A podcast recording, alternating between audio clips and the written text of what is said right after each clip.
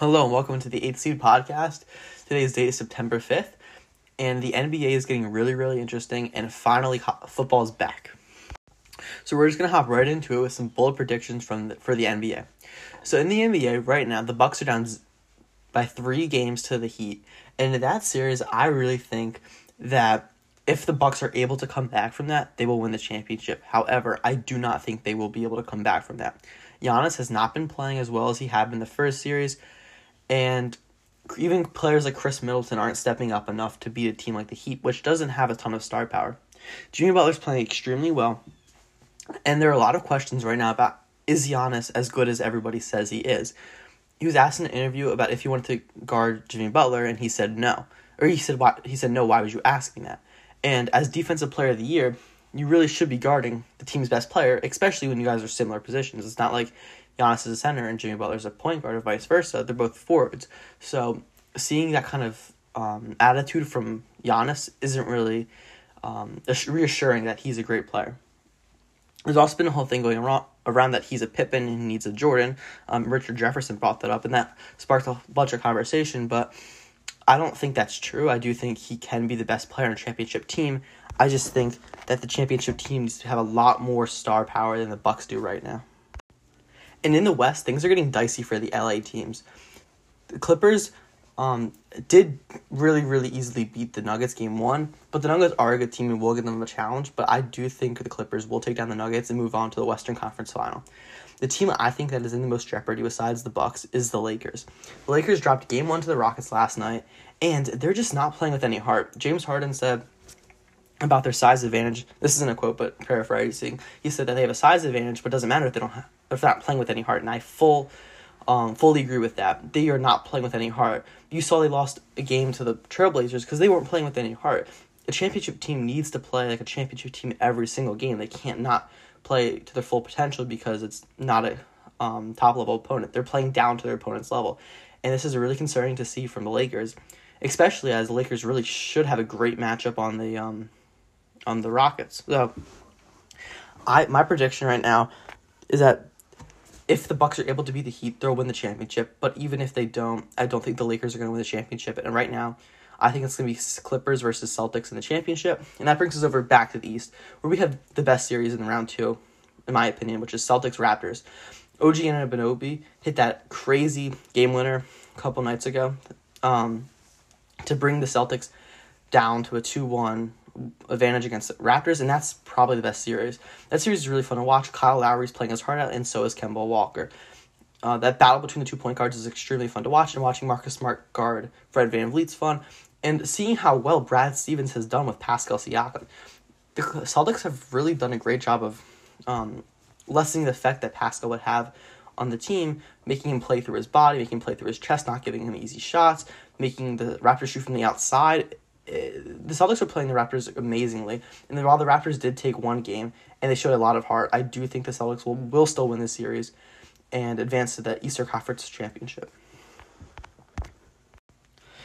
And on Thursday, one of the best days in football, the college football is really starting with the first Power 5 game happening, and the NFL is starting with Texans versus Chiefs. I'm not going to go too much into the NFL right now because we will have another podcast on Saturday before the NFL starts on Sunday. And same thing with college football, where Saturday morning I'll record a podcast and I'll give you a lot of predictions for the football. But for now, we're just going to go over Houston and Kansas City in the first opening game of the NFL.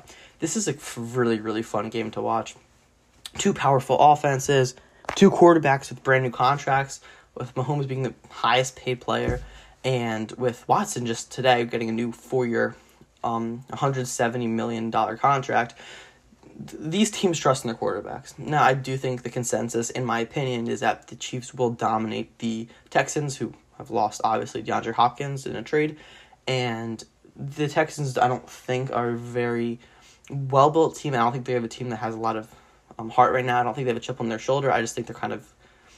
they don't feel great with their whole team being rearranged and losing a bunch of good players. So that's something to watch out for if you're a Texans fan, that I don't think the Texans will have a great season this year, but I do think the Chiefs will probably at least make the AFC Championship, if not the Super Bowl. So in the NFL, it's going to be really fun to watch. I think in the NFC, the 49ers will not come close to how well they did last year, as the rest of the NFC really bulked up. One of my predictions is that the Buccaneers will not be as good as everyone thinks they will be. Everyone is saying how the Buccaneers might be one of the best teams in the league, and I don't think so. There's been news that Brady has had rough practices, and I'm not really surprised. When you stay at one franchise for countless years, and then you have to make your first adjustment ever. He's never switched to a new team in the NFL, and you're so used to being in the same environment, dealing with the same coaches, dealing with the same playbook or same type of playbook, and having to go to an entire new setting with an entirely new roster, save for Gronk, and new coaches, new playbook, new play style. It's just hard to do for anybody, especially a player who has not had to experience that since the first time he came onto the Patriots in, I don't even know, early 2000s. So I don't really think they will do well.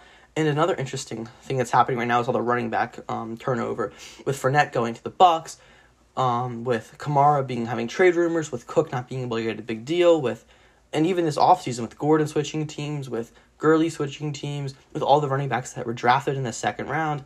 I do think this will be a very fun year to follow running backs. And Joe Mixon just got a new contract. Good for him.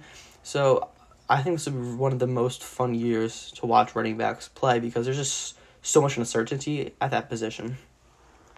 Another thing I want to point out is I think this is one of the best situations the NFL has been in quarterback-wise. I think almost every team has a quarterback that they're comfortable with for the future, at least for the next couple of years.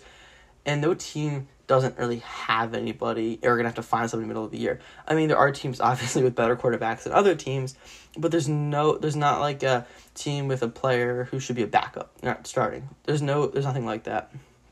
Every team either has a veteran, a talented player, or a young player who will obviously hopefully grow into their own. So I think it's one of the best things. And there's a lot of parity in the league right now, which is always fun to watch. And hopefully the NFL season doesn't get canceled due to COVID, and same thing for college football. Today's podcast was short, as there's not too much going on right now with the NFL season getting ready, but it still hasn't started yet. Same thing with college, and the NBA playoffs are getting really interesting. So make sure to come back next Saturday, where we record another podcast and really be breaking down the NFL start of the season and NBA playoffs and college football.